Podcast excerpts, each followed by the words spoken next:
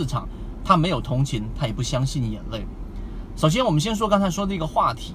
啊，首我一般情况之下我是不会回应任何这样的问题的，因为你跟我之间没有任何的利益关系，我没有必要也没有义务去接你自己去要想让别人来对你的结果负责的这样的一个肩膀上的猴子啊，这一个懂商业管理的就会知道，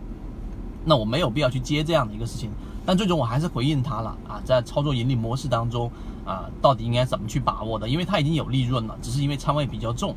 但这个市场永远都是不相信眼泪的。你如果说希望你的这一种交易结果用别人来负责，即使你自己没有意识到，我就是想告诉给大家，你一定要去跳脱自己的情境，去了解你自己到底存不存在我们历史以往。所讲过的大部分散户亏钱根本原因里面的这种心理，刚才我讲这种就是希望别人对我的结果负责。我原来不太确定，然后我我一定要问到某一个人，我自己觉得很厉害的人，他给我一个结果好，那最终对了，他很牛；错了啊，他不行。这其实就是一种责任的转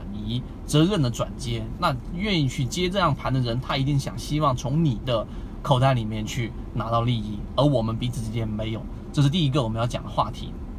第二个，市场不相信眼泪的意思是什么呢？我相信所有人都明白，现在市场已经出现了风险，市场连续性的出现了背离，啊，已经积累了很多的这一种盈利盘，所以我们才说，在大盘出现真正调整之前，我们就已经提醒各位，你要相信市场，当资金跟不上，当热点没有办法持续的时候，这就是市场的整个板块的热点不持续性的一个最根本问题。